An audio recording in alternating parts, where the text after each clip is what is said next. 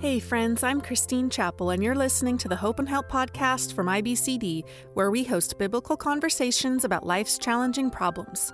In this episode, we're bringing you a recent Facebook Live panel discussion about the lost theology of biblical friendship. The conversation features Jen Chen, Shannon McCoy, and Fawn Kemble. For more help on the topics we discussed today, visit ibcd.org forward slash hope and help, where you can access notes from today's episode and browse related resources from our digital library. My name is Christine Chappell. I am the host of IBCD's Hope and Help podcast. And with me tonight, I have Fawn Kemble, Jen Chen, and Shannon McCoy. I would love to give each lady an opportunity to introduce themselves so that you can get familiar with who they are. And so, Fawn, why don't we ask you to go ahead and lead us out with an introduction? Fawn Kemble. I'm a school librarian and a former high school English teacher. Um, I also have my master's degree in biblical counseling from the Master's College, I'm now at university. And um, I minister through my church, which is called Living Faith AV. Yeah. Awesome. Oh, I also have, uh, sorry. That's okay, go ahead. I also have a blog called awkwardspinster.com where I talk about all things having to do with singleness and the modern church. Awesome. And Jen, will you introduce yourself? Hi, yes, I'm Jen Chen. I serve as a biblical counselor at my church, Lighthouse Community Church in Torrance. And I received my MABC in 2019 from the Master Seminary uh, prior to that, I had been licensed as a clinical psychologist and also have a master's in marriage and family. I am certified by ACBC and also a member of the Biblical Counseling Coalition. Thank you so much for joining us tonight, Jen. I'm really excited to get to hear from you and Fawn as well. Um, and last but certainly not least, Shannon, would you introduce yourself? Yes, I'm Shannon McCoy. I currently live in San Diego, California. I also went to MABC with Fawn. Uh, I graduated in 2009, and I've been counseling at my church in Valley Center. I write for the BCC as well and an IBCD blog post. Yes, and we are very appreciative of that. And actually, as a side note, I have been trying to interview Shannon for the podcast for some time, and we always get interrupted or a pandemic happens and we have to reschedule. and so I know it's crazy, but life happens. I know. But I think we have it scheduled for the fall to talk about one of your mini books. And so I'm really excited and look forward to that conversation. Let's go ahead and get started on tonight's conversation. I'm going to ask Fawn the very first question. And so, Fawn, why is biblical friendship so important for those who are walking through seasons of grief? Can you talk about that and some of the best ways that we can actually be a good friend for someone who is in the grieving process? I had the opportunity to lead a GriefShare group for a couple of years, and I myself have walked through a lot of grief um, myself and with friends and, and counselees. And one of the things that happens when you're grieving is um, you draw away from friends and friends draw away from you. Um, grief is a really complex season of life, and we are not good friends when we're grieving. We um, sometimes like to isolate. And so, if you have people who are friends but don't know what biblical friendship is, they don't have that deeper, um, selfless care for you, it's easy for them to pull away, sometimes well meaning, sometimes thinking they need the space or I don't know what to say or I'm going to say the wrong thing. But also, there's this very modern perspective of friendship where, oh, if you're not good for me, then I'm going to cut you out of my life. Um, or if you're too complex or it's too messy, it's just not good for me right now. And unfortunately, grief is messy. And so you do have a lot of friends pulling pulling away from that. And it's hard. I, I totally understand people wanting to do that. Walking through grief with someone is um, complicated and long. You know, it's years long. So, um, biblical friendship is really a, a good solution for that because it's the kind of friendship where you step into the mess. you walk through the mess. You don't have to have exactly the right thing to say, but you're there. You're committed. You are intentional. So that's why a biblical friendship is is so important. We also can share truths instead of platitudes, and that is something so important in a time when when you're grieving, there are physiological and mental um, kind of disabilities that occur. Like there, there's evidence, scientific evidence that shows that the brain is not actively doing what it's supposed to. You forget things more. You're in the fog um, that comes from a lot of different things. You you have trouble processing things the same way, and so it's very easy to get into a mode where you're only seeing the negative. And so to have friends offer hope with patience and love, but offer a true hope. There's a, it's really easy to say, oh, it'll get better or give it time, but these things aren't actually true. They're not truths. They're platitudes. They don't mean anything. So a, a biblical friendship, that person, those people can step in and gently and carefully in bite-sized tiny pieces if necessary can share the biblical hope that we have of a Christ, a Savior who is a man of sorrows, who walked through grief with us, who is there with us. They can lament in a way that the world can't because a true lament is crying out to God. It requires someone to cry out to, and they can cry out with you. They can teach you how to do that. Um, they can accept you when you're flawed and and walk you through forgiveness if needed. They can all, all of these things that require Christ. Um, and that's something that biblical friends can do. Yeah, I really resonate with a lot of what you're talking about. Ladies, do you have anything to add to Fawn's answer to that question? I would love to know how you discern between uh, platitudes and truth because they can look similar that's a that's a tough one, and I I guarantee when you're walking through grief with a friend, you will say the wrong thing. You are going to put your foot in your mouth because the the honest truth is there is no good thing to say when someone loses a loved one. That nothing will make it better. Their loved one is gone, and you can't fix it. And as a counselor, that's really hard. I want to jump in and fix everything so you have to go in knowing that you're going to say some wrong things, but hopefully you can try to say fewer wrong things. And one of the things to is to think before you speak, which is not a human natural tendency. um, those taking those thoughts captive before they fly out of our mouths. Um, and one that question you can ask yourself is, what does this really mean? So if I say, give it time, it will get better, pause and think, what does that really mean? because 10 years from now, my friend's husband will still be dead. that is not going to be better. So pause and think, what do you really want to say there? And there are things that you can say, like when I was talking about lamenting, you can say, this is really awful. You can say, I'm so sorry your loved one has died.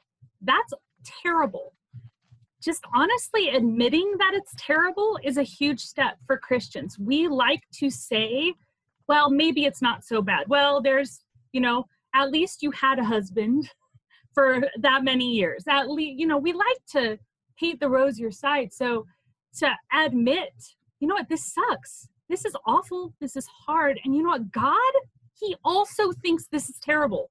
He hates death. He came to conquer death. Christ cried when his best friend died, even though he knew he was going to raise him from the dead like 10 seconds later. This is terrible, but I'm there with you, and Jesus is with you, and he loves you, and we're going to get through this together. That is huge for those initial times. So, trying to just throw out the feel good things and think maybe feeling good isn't actually the right thing right now because the honest answer is grief is the appropriate response to losing someone. Grief is an appropriate response. We like to shuff, shuffle it off to the side and like get over it, but actually, grief and lament are good things. They're valuable and they can grow us in Christ in ways nothing else can. Does that answer yeah. your question, Jen? Yeah, no, and as you were speaking, I was just really remembering I lost my father um, about three, four years ago. And, you know, I have biblical counseling friends, but one of the most powerful ministries to me was a non biblical counseling friend. And we went to dinner and I started to share with her, oh, this is what I'm learning about God. And, and she's like, stop. And then she's like, I'm so sorry, your father is gone. And she just wept.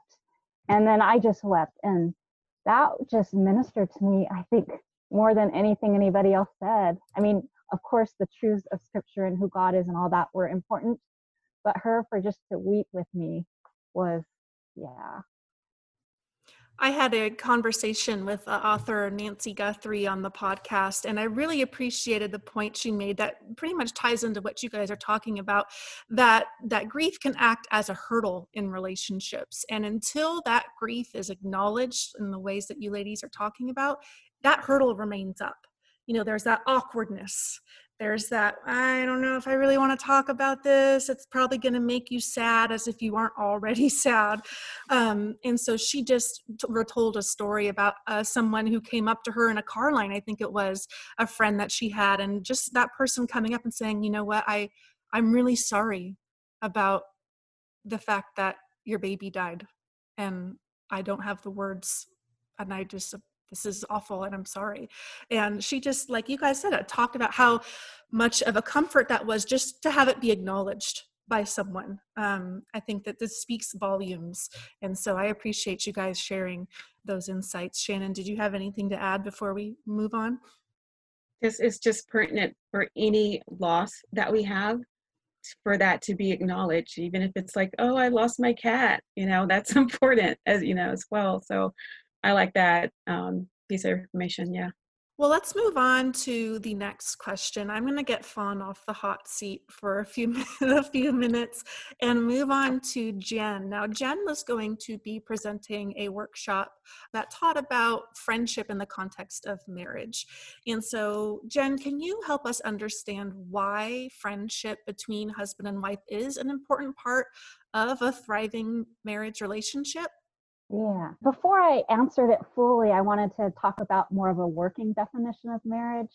And I heard this from Pastor Rick Rodehaver, and he said that it's a lifelong covenant of fellowship between a man and a woman given by God to display and extend his glory.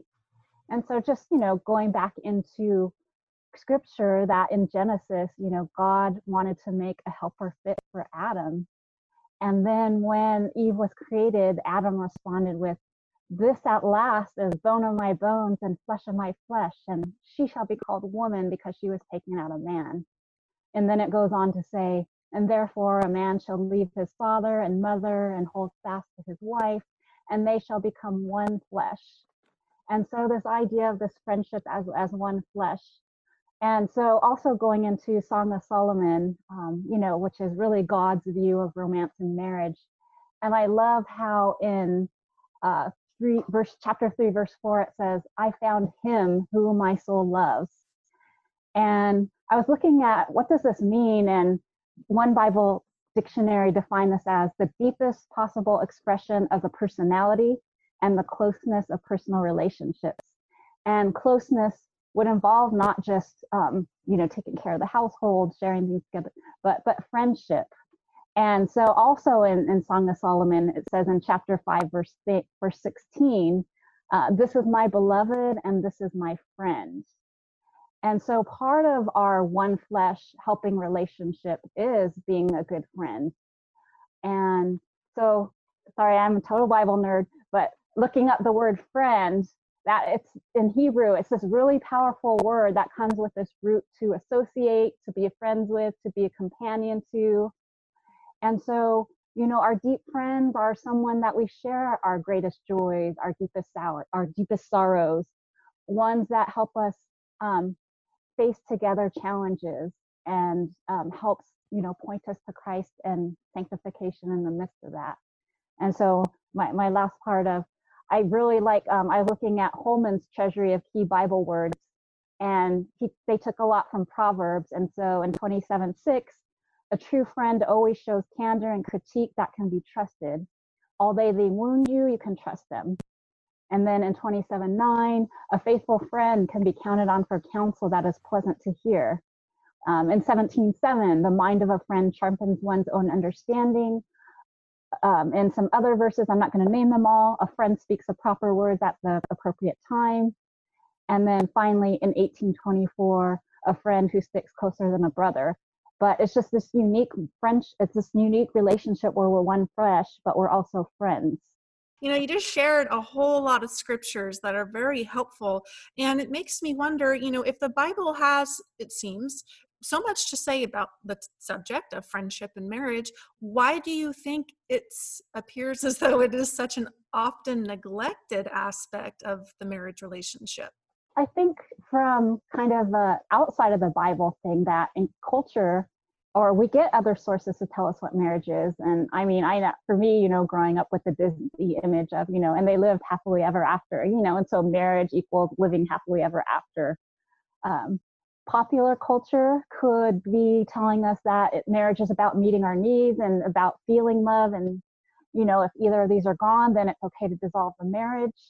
Um, and then i think even in biblical sometimes we think of the excellent wife in proverbs 31 you know who manages a household you know has a strength of character fears the lord. And so it could be easy as a wife, you know, to get caught up in managing our home, raising our children, taking care of ourselves physically, or being attractive to our husband, being involved in our female friendships.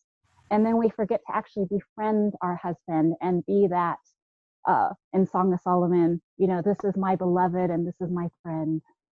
In biblical counseling that I was a part of, I learned the term spiritual oneness and for some reason, that took on a whole new flavor other than one flesh. And it encompassed friendship and being attuned to your spouse's spiritual needs, and that you're there to try to help them to thrive spiritually. Um, and that just I don't know if I just was thick-headed to it because I have read a lot of marriage books, but for some reason, only in the last year or so has the has the spirit really helped open my my eyes to see the value of being a friend to my spouse. And so I appreciate you shedding some light on that. And I, I do have a couple more questions for you on that topic, but I'm going to circle back around and let okay. Shannon have some of the FaceTime for the questions for a few minutes. So thank you for sharing them with us, Jen, on that. Now, Shannon, I would love for you to address something that I think is very relevant for what is going on in our culture. No, not that one. Not that one. You don't want to talk about that. I, am not, not, I'm just kidding. Okay, I'm, I'm just like, kidding. I'm not dive right in. Yeah, I'm not trying to have any. Um, any no, let's yeah. go for it. Okay, but I think it's help. These are helpful conversations, and so I would just love to listen to you share your biblical perspective on the importance of cultural diversity in friendships and how they actually, when we are pursuing cultural diversity in our friendships, how that actually reflects the kinds of Christian communities that we even see in the scriptures. Can you talk a little bit about that? Yeah, for such a time as this, right? 2020 is the best time to be talking about this when uh, I forget who gave me uh, at IBCD, who gave me the question, that particular topic. I was thinking, what am I going to talk about? Because that was last year, and uh, I'm thinking, that wasn't, you know, in the headlines or anything or as obvious as it is today. So now I'm thinking, um, which, was kind of similar, but the basis of it is, as we know, Genesis 1 27. We all know that. So God created man in his own image. In the image of God, he created him, male and female, he created them. This is the foundation for any relationship that we have because that image, we're image bearers, that brings, it's, a, it's an innate human dignity, worth, value that God has given to every single person who has ever been created. So that's that's the foundation. So when it comes to diversity, I, I believe you know a monolithic culture or ethnic group is deprived of the knowledge and wisdom of other groups. We all have blind spots, right? We all have blind spots. We all have prejudices. It's like we're just, we like our comfort. That's just human nature. We like our comfort. So any anytime God gives us a command in the Bible, we should already know we are incapable of doing it on our own. We need his help. We need the Holy Spirit to help us to do what he's calling us to do. And this includes, you know, cultural diversity. So we know that Galatians 3:28 says there's neither Jew nor Gentile, neither slave nor free, nor is there male or female, for you are all one in Christ Jesus right now that seems super impossible in this climate to become one in Christ Jesus. And we're just talking about Christians, right? So we need the Holy Spirit to help us, to draw us, to teach us, to show us how do we do this. So I'm hoping with Christine and Fawn and Jen that we get some biblical counseling books written you know, on based on this, if we don't have anything to go to, wouldn't it be awesome to have something to go to right now, biblical counseling wise? There are books out there, but got to get that going. When we talk about the gospel, so we need to keep it like you don't want to think about it as, oh gosh, I need some diverse friends in my. Let me go find someone. You know, it's not about that. It's really everything we do is gospel motivated. So what are some aspects of the gospel that we should think about? And I there are three that I have: love, unity, and humility. So love is a motivating, is a gospel motivation, right? Matthew 22, 37 through 39. Love the Lord your God with all your heart, soul, mind, and strength. And what is the second greatest commandment? Love your neighbor as yourself. Love your neighbor as yourself. How, how do we do that? Love your neighbor as yourself. We go back to that image bearer, to that human dignity that everybody has worth, no matter what you look like, no matter you know if you have disabilities, no matter what education level you have. We're all one in Christ. So that's love. And then unity, First Corinthians 1:10. I appeal to you, brothers, by the name of our Lord Jesus Christ, that all of you agree what, Lord? All of us agree, really, that there be no divisions among you. This is in scripture, right? But you, but that you be united in the same mind and the same judgment. That means we have work to do in Christ. Um, it's we have the in terms of whatever our comfort zones are, we have learned some skills in order to get along with each other, get unify in that in that setting, which can be difficult as well. But then to go outside of that, you know, use the skills that we already, you know, built in those in our in our comfort zones. Third one, humility. First Peter 5 5. Clothe yourselves, all of you, with humility toward one another. For God opposes the proud, but gives grace to the humble. I don't looking on the Facebook comments, social media comments, I don't think we believe that God opposes the proud but gives grace to the humble. Um, I mean, I'm myself included. You know, it's like this is hard work, but it's it's because of Christ. It is worth it, and that's what I want. I want what He is calling us uh, to do. Well, in light of you know the the biblical perspective on the topic um, shannon what are some practical ways that we can be intentional about fostering cultural diversity. Um, and I think I would even admit, you know, my own fumbling.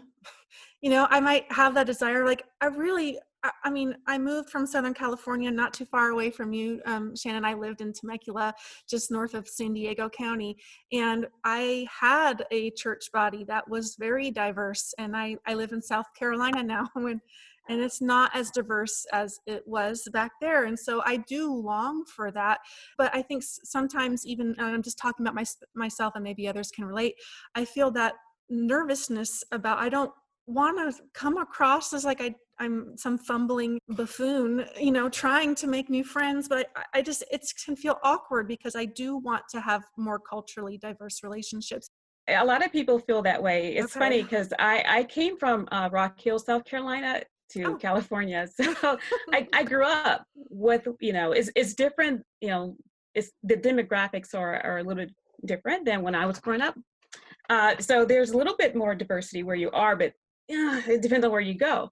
So it is hard in spaces like that, right? It's, it is hard to like, how do I do this? So number one, we have to always pray. So what we what we what we forget or what we think. is like, okay, here's a problem. Let me go fix it. What do I do? What do I do? What do I do? Give me the one, two, threes. You know, first, take a breath, get in your space, and pray.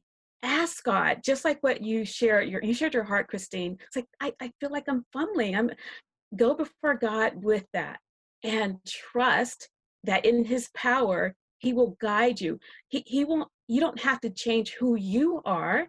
That's the beauty of it we don't have to change who we are god made us different he made you know different cultures reflect the beauty of god that's how expansive his love is. So you as you are, me as I am, and you guys as you are, it's like we have so much to give to another to other people. So in our space, we pray, asking God, this is it. These are my circumstances, Lord. I'm in the I'm in a cornfield. How can I have diverse friends? God is able to do that. So you think about that, then you you you be expectant. So after you pray, you expect God to show you what to do. You expect God to do his stuff that he does. You know, it's amazing. He works things all behind the scenes before we even realize it, right? Mm-hmm. So he's been working that all along. That's how I meet so many awesome people. Just think about biblical counseling. Somebody right now is studying biblical counseling. We don't know yet, but at some point, Christine, you're going to be interviewing that person and make that connection. So be expectant that God is going to do it. God is going to show you. Keep your eyes open. So that's the third one. Be open. So be open wherever you go. Go into the grocery store. You go into wherever. So it's like you're you're you're just aware of people because they're image bearers walking around in a parking lot. You can meet someone so different than you. It's like I never would have rubbed elbows with this person before. I wouldn't have noticed this person before. But because you're praying about it, you're being expected, you're open to it. It's like this was under my nose the whole time. So, and also your talent. So, you already have, like, we all have gifts and talents. Um, I don't think we have to go way out of our way, but where do you work? Like, open your eyes to where you work. Who's who's there? Um, whatever you do, where you, you you your hobbies, wherever you go for your hobbies, you know, it's every once you your eyes are open you'll see this is everywhere. And then especially online we can have so many great friendships across the world online. So be open be aware uh, with, to that in that way too. Those are really helpful insights shannon. Thank you for for being patient with me sharing and, and for giving a gracious response. I appreciate that. Fawn or jen do you either of you have anything to add on on this particular topic uh, things that you've come across in counseling or just personally that you would like to add? One way that um, we can echo humility like you were talking about shannon is by listening and reading and seeking out biblical advice from people of color there are a lot of incredible black theologians out there men and women. There are biblical counselors. There are just incredible people writing and blogging and podcasting. As, as shannon said this is an incredible time for this. There's there are more book lists available than i've ever seen in my life. And as a librarian my little heart just goes pitter pat. You know publishers are looking for for opportunities for children's books featuring people of color. And we've been librarians have been saying yeah we needed this like 20 years ago. So this is a great opportunity to to you know find a, a, one of those book lists from someone you trust grab a book read it but read it with uh, the the humble heart. Read it as somebody who wants to learn. Read it with an open mind. And the idea that honestly the way we have been raised it is one perspective. It's one way of being raised. It's it's one way of looking at the situation going on in America. The the way we were educated is, you know, one-sided. Our history books are one-sided, and just books are a great way. Book talks, book groups. Um, I would encourage you maybe to see if your local library has a online book group right now, because a lot of local libraries are doing Zoom book groups, and that's a great way of meeting people in your community of different backgrounds and different races and a lot of them are having like African American history books or, you know, classic literature from people of color. So there are ways to reach outside of it, and um, I think just the the humble listening, the this might be the time for us to just shut up and learn a little bit from the amazing men and women like Shannon. I, you know, her her blog, just the things she writes, just have blessed me so much, as well as many other friends of mine who are writing and speaking. So I think that's one way where we can echo that humility by um, respecting the voices that are out there. There's so many incredible people working on this right now. Yeah, definitely a time to practice, you know, humility, and I, and it's applicable to what we're talking about today, just the broader context of friendship. How do we how do we be a good friend, a biblical friend to someone who is dealing with a particular challenge or struggle, um, whatever that context might look like? And number one thing is carrying their burden and entering into their pain. And you cannot, or at least you're going to be hindered in doing that if you try and you're not having a humble spirit or a compassionate ear who seeks to understand and to listen to that person's experiences and to draw out the heart uh, to engage it with the gospel of Jesus Christ when that timing is right. Jen, did you have anything to add to those two uh, responses? I do. Um, I think one thing that came to mind when Fawn was thinking or speaking that you know what sometimes you are going to say awkward things or be awkward and say the wrong thing but that's not the thing that should stop you from engaging um, but being aware and even saying hey this might be awkward um, and i'm sorry um, and i hope that that doesn't you know get in the way of us getting to know each other. And i guess part of that for me too comes from i've actually worked in the inner city uh, since 2004 and it's primarily african american and latino latina culture and just um, there's been ruptures between asian american culture and, and african american culture and um, but these relationships that I've built, part of it has been understanding, um, and not necessarily. Um, I think because I come from a, a, a com, com, more of a, a, communal culture as opposed to a more American individualistic culture, like I can recognize that um, people who look like me or who I might represent have caused harm to people who may look like the person I'm meeting with and not that I am to blame for that harm or that rupture, but I want to take some responsibility to hear the pain um, and acknowledge that as part of reconciling what might have happened between their people and people who might you know look like me or and as a way to bridge or a reconciliation for them and for me. I really so really helpful insights. Thank you all for sharing on that. I really hope that that is an encouragement to the listeners. Of course, a tremendously huge topic that we're only scratching the surface, but hopefully at the IBCD conference when it is rescheduled, you can come and listen to Shannon speak on friendship and cultural diversity. And you can listen to it for probably what, an hour or so, maybe? Right? I think so. I think it is an hour yeah yeah so definitely um you know we're just wetting the whistle i guess you could say um in regards to this particular topic. Now fawn i'm going to circle back around to you. What are some challenges that single people face in terms of fostering relationships within the local church? I think one of the biggest challenges is just sort of being overlooked. Um when we go to church, people will be really friendly to us and say hi and whatever, you know, two second to three minute period of meet and greet time. People are happy to shake your hand on a good day and when there's not coronavirus and they're ready to, you know, engage with you and say, hi, how are you? And they talk to you before and after church.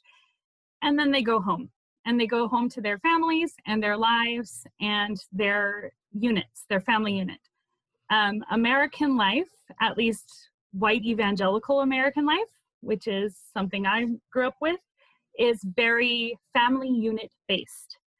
People go to church and then they go home and they're in their backyard, they're at their house, they're doing their thing. They might involve themselves with other family units, but um, single people, widows, I have a lot of widows in my life, older widowers and widows who are single. um, people who've been divorced and single parents uh, don't fall into that category of this the family unit so we're often just overlooked because people just go to church and then they go to their life and they might go to bible study and then they go to their life not realizing that there are entire groups, probably about 50% of the church is not part of a family unit. So the other 50% kind of overlooks that because it's not their experience and they're literally just not aware of it. It's not a vindictive thing. It's just uh, I'm busy. I have my kids, I have my husband, I've got my life. I need to go home and get dinner ready. I have, you know, soccer practice this afternoon. We're very and all of that revolves around the family unit. So that's been the biggest struggle for myself and most of the single people that I have um, ministered to over the years is just it's it's not a vicious thing. It's just not being thought of. Um, and we're not, we're often not mentioned in sermons. We're not, you know, most of the, most sermon illustrations are going to be, oh, when you go home and you talk to your wife, or it's about your wife and kids, your husband and kids. Well, it's let's be honest, it's about your wife and kids because it's a, a male pastor talk, and they're almost all married, um, and that's fine. But just again, it's just that being overlooked, um, and so that gets very isolating and it can cause a lot of loneliness, but it can also cause a lot of bitterness. And I've seen a lot of single people leave the church because of that exact thing. Nobody did something horrible to them. It was just years and years of them going every single Sunday and never actually connecting. So that the the overlooked with our busy family unit based lives. There's a lot of other things too. Yeah, that's but just hearing you say that is just heartbreaking to me, you know, and so it really, I, the topic just pulls at my heartstrings and uh, building off of that recognition. And I know there's a lot more to it, and, and we're trying to offer a little nugget in a short amount of time on a really big topic. But uh, what would some suggestions be then for the people in the local church who are not single to try to engage the singles in their church? How can we be biblical friends? What are some suggestions that you would share? You know, interestingly enough, this is an area where, especially white evangelical culture, could take a page out of of um, churches of color who actually do this way better than we do. Um, but uh, I would start with Deuteronomy 16:11. It says uh, it's describing the Passover, it's this beautiful description of the Passover.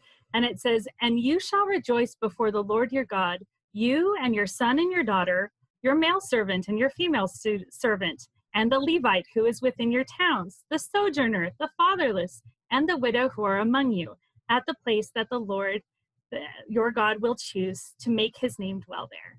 If we could take that as an example of how we should live every single Sunday, every week, if we could take instead of just you your son and your daughter if we added in all these random extraneous people like me if you could adopt a few singles single moms single 90 year old widows you know the man who just went through a horrible divorce, the 20 year old girl who's yearning to get married, the 41 year old girl who's over it.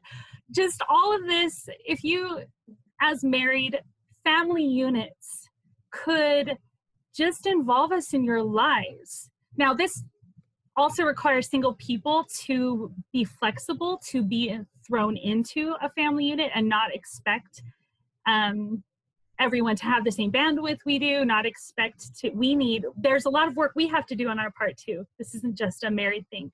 It's easy for us to be like, oh, my married friends never just want to go hang out. We can't go have dinner because they don't have a babysitter. No, we have to be willing to go to their house and forego a babysitter. We need to be willing to be part of the family, not just friends with that one person. But if married married folks and families could just make us part of their family permanently. and that's the key. It's easy to invite us over for one dinner after Sunday, but to remember that we don't have, like, especially when you're living in Los Angeles or a city like that, a lot of us don't have family there. Um, and we have a lot of needs. We, we need community as much as anyone else. So we do take some work, but a lot of that work is literally just remembering us. That's yeah honestly, if you're like going out to dinner with your family after church, ask your single friend to come too. You know, if you have a friend who is like a single mom and you're going to go out and you have a babysitter coming, ask your single mom friend if the babysitter can watch her kids too together so she can go out maybe with you guys or by herself and just have a night to herself for once in her life right if you have a elderly man who lost his wife of like 60 years ask him to go to winchell's for coffee. They love donuts and coffee. Like i've had so many coffee dates with my little widowers. They love it because they all like to wake up in the morning. I'm not a morning person. But the key is just to set aside our own busyness and our comfort enough to think about the other people who don't have the same lifestyle we do. And um, invite them to be part of life. So, for women, one way to do this is to allow single women to become friends with your whole family, which includes your husband, which is a weird thing in the church because sometimes they're like, oh, I don't want my husband being friends with single women. Get over that. That's ridiculous. You do need to, there's things to do, but invite them over to your house. Let us let us involve ourselves. Let us see what it's like to have kids and you know become the weird single auntie um, i have a ton of godchildren. I am blessed i have been blessed to actually be the recipient of incredible families who have adopted me into their lives. And um, i'll go you know spend the night and you know play with the kids during the day. And then once the kids go to bed stay up and talk theology with the the adults and you know crash on the couch and then wake up the next morning and have breakfast with a crazy chaotic family um, so it's a beautiful thing when it does happen but sadly i think people just don't think about it because we're such a busy culture and our busyness is so focused on just the family unit. Yeah i would agree with that last statement. That was my that's my experience. It wasn't until i read sam allberry's book about the topic that i like i said my heart was just broken about how ignorant i was. It's like how could i even have missed all this uh, someone else's the pain and, and it, to some degree even some of the suffering that that someone experiences when they feel like they're you know on the outside looking in at a lot of good things.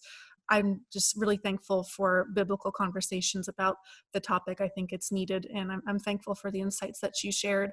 Does anyone else have anything to add to the topic of singleness in the church? How we can be good friends to the singles in our church some degree, I think the way we do church, you know, an hour, hour and a half, well, in a black church, a couple of hours, you know, uh, it's it's the way we do church that I think don't allow us to think about others. You know, we talk about diversity, we talk about the singles, we talk about people with impairments, physical impairments, people who are part of hearing. It's like we just don't think about that because we want to show up at our little one hour and a half thing and say hi to everybody and then get on with our day. What if we did Sunday a little differently?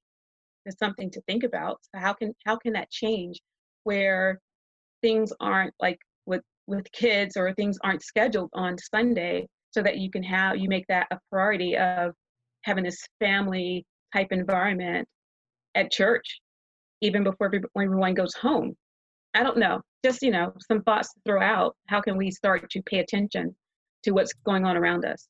Jen, do you have anything to add? Yeah, I, I think one of our the things that our church tries to do is have integrated small groups in the sense of having different people from different phases of life and everything so that we're not just yeah family focused and yeah just to you know in counseling hearing the plight of people who are single and wrestling with that. And yeah, it's it is a tough situation, and it is sad that you know where they should feel the most um, included or loved on, like they end up feeling even more alienated. Is is very sad. Yeah. Yeah, but for the family unit, I know that it's it's tough. You know, families are breaking apart, and it's important that they too have their focusing on their unit as well, but somehow, you know, figuring out how can we, you know, do that balance there. Absolutely. Still a lot of work needed in the church to to serve the singles well, but good progress and discussions like this help just to bring awareness. Let's go ahead and ask and circle back around to Jen on the topic of friendship in marriage. Now, Jen, you gave us a biblical basis and you talked about some of the reasons why we may not really consider investing in our friendship in the context of marriage. What can we do to actively okay now that we've recognized let's say we're listening to this we say oh that's i need to be investing in in my relationship with my husband or my spouse. What what sh- does that even look like? Can you offer us some biblical insights for being practical and proactive in that manner first of all being aware of some of the stumbling blocks and which most of all is our worship. Paul tripp mentioned that we are either living for god's you know capital k kingdom or we're usually battling for our lowercase little k kingdom. And so being aware of what we're worshiping, especially in our marriage, um, and that it's you know it's uh, having obtained my marriage and family degree that a lot of that was just about communication or terms like differentiation or healing from past hurts but it really is about you know am i loving god? And then in my loving god am i loving the, my neighbor? And then i think really just sometimes we have a shallow view of the gospel. And I think honestly, before biblical counseling, I had that too, and I'm still growing in it. But seeing the gospel as related to my marriage, and that, you know, it is the gospel is the power of God for salvation to everyone who believes. And that same power that rose Christ from the dead is in us. And so being aware most of all of my need for that salvation, and then that bringing me humility. Um, and that bringing me what who my true savior is and not making my husband peter my savior you know and then i'm not putting my hope in this person versus in the biblical hope which is you know the confident expectation that god is going to be true to his character and he's going to be faithful to his promises regardless of what's happening in my marriage or not and so also just making sure i'm not seeing him as the enemy but am I seeing Satan as the enemy and my own sinful heart as the real enemies? And because if I blame him, I blame circumstances, you know, that that's why I'm having problems in my marriage, then I get distracted from pressing into the grace of the gospel. And so as far as what practical ways to to press into friendship on a daily basis, of course, because it's our worship, that first of all, prioritizing our relationship with God prioritizing our spiritual uh, growth. And because then, if God's truly my God, then I'm not looking to Peter to fill my his God's place, and then I can love him with the love that I'm receiving. And then this next part is lest you think I'm like super wife or anything, that these are from my pastoral staff. I reached out to them and said, what practical things, you know, um, how does friendship look, you know?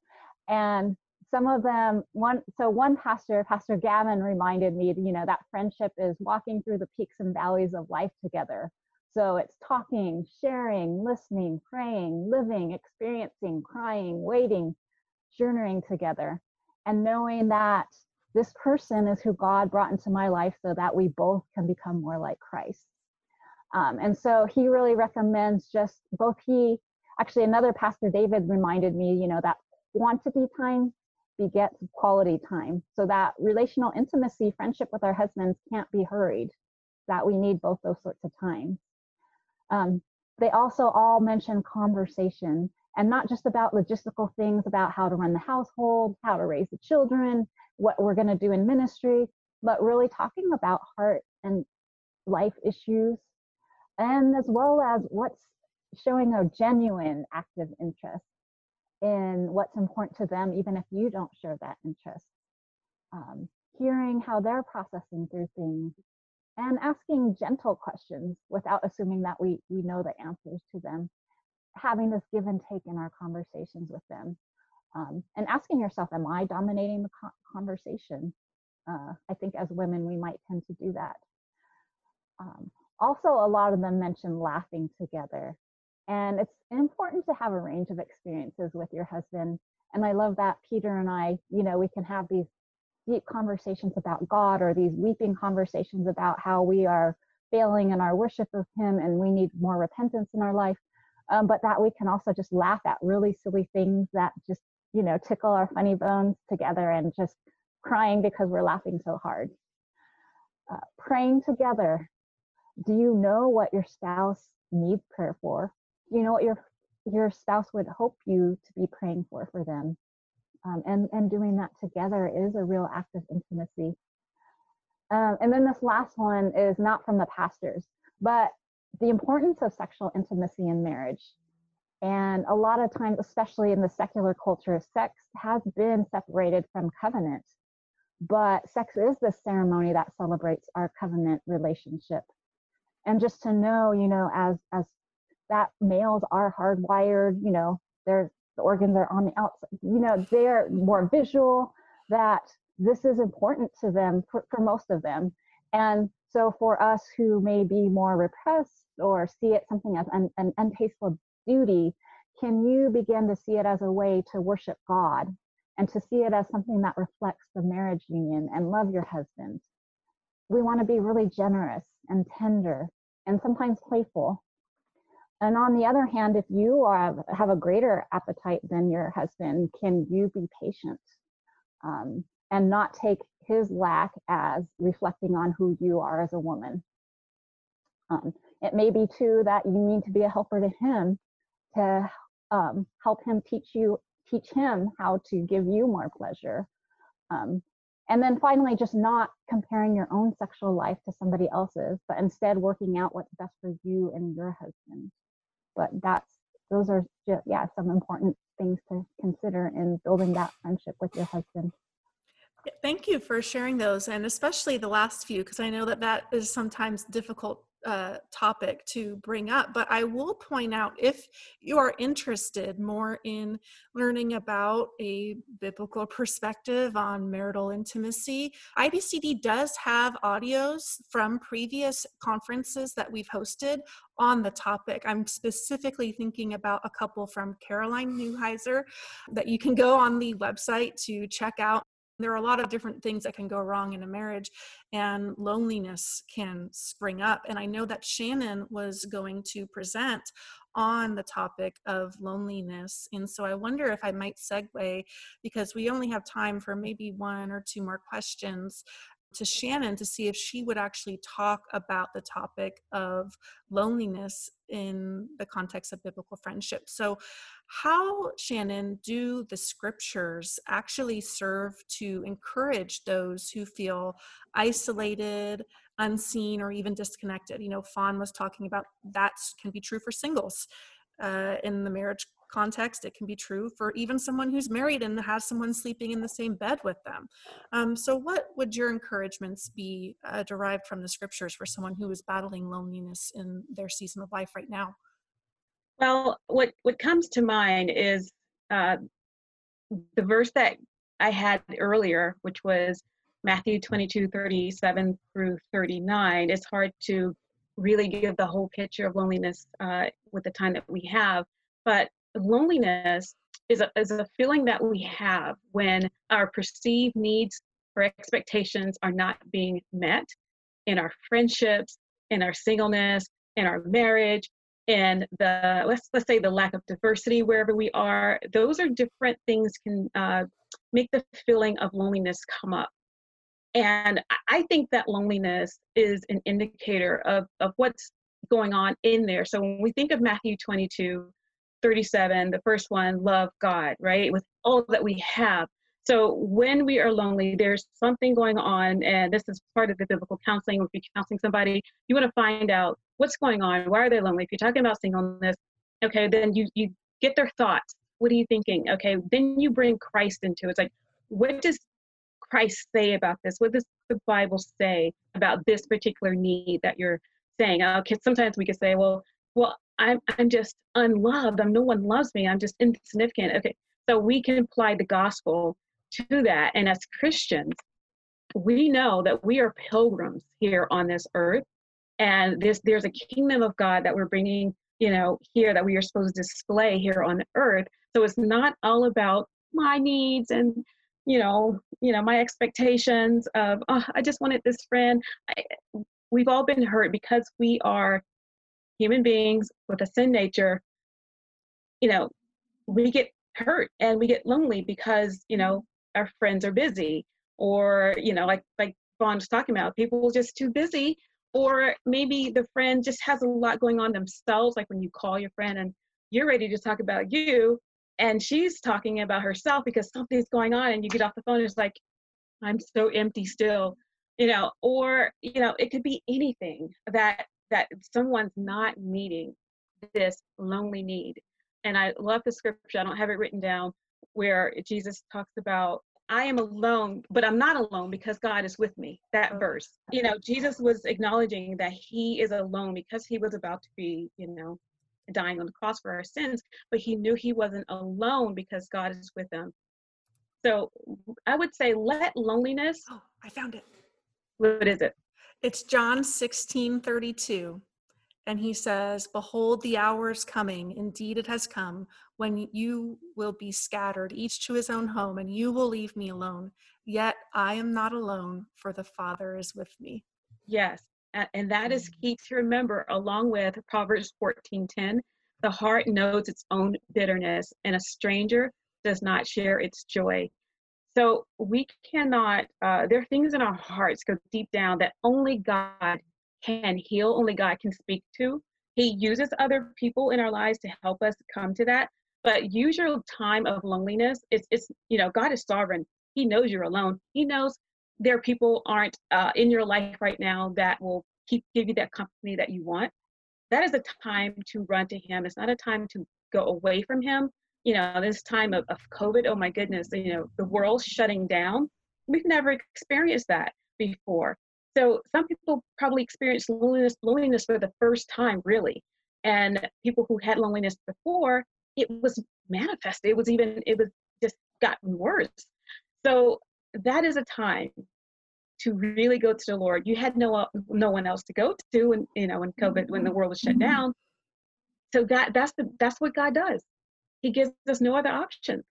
And and and it's you know, marriage is very tough to be lonely in your marriage when that person is right there next to you and all you're thinking about is the hurt and pain that this distance is causing you or you're single and you see families going off and you see you know what, what happens in church marriages they seem to be so affectionate right? In church something about the atmosphere of church that makes a couple so affectionate when they just was probably arguing on their way to church or something.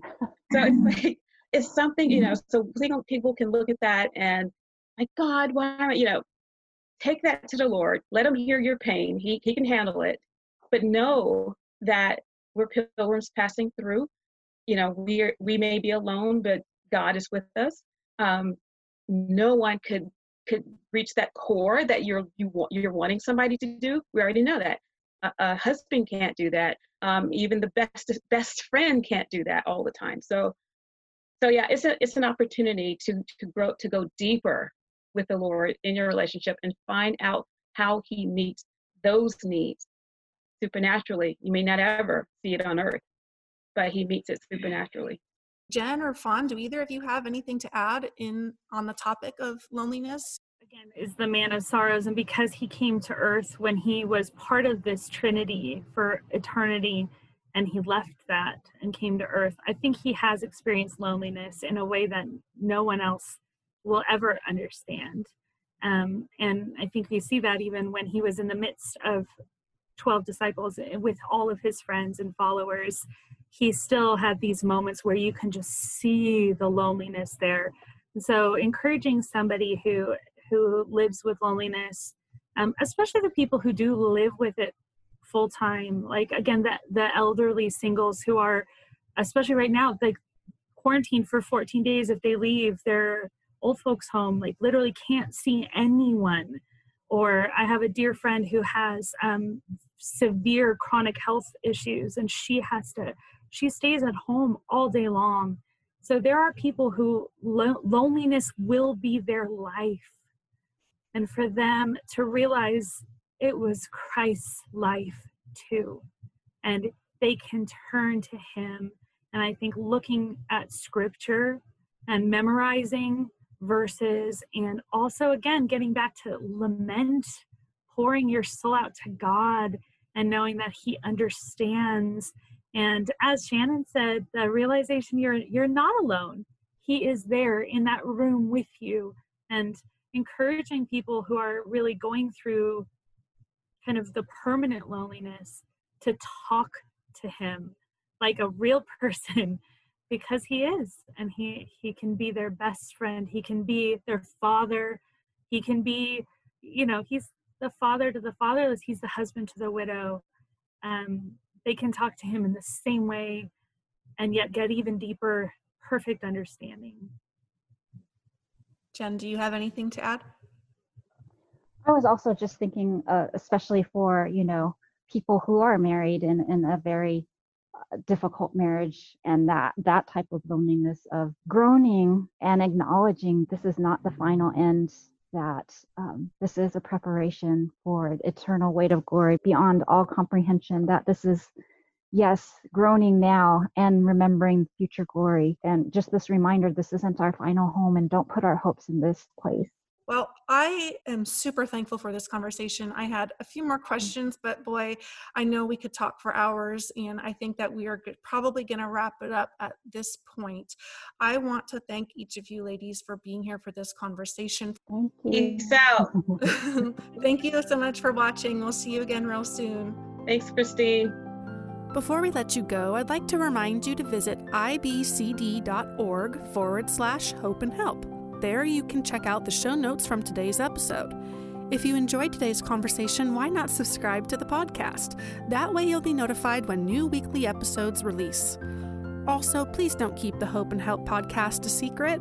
If you know someone who could be encouraged by listening to this episode, please do them a favor by sharing it. Thanks so much for listening to today's show. Be sure to join us next time on the Hope and Help podcast.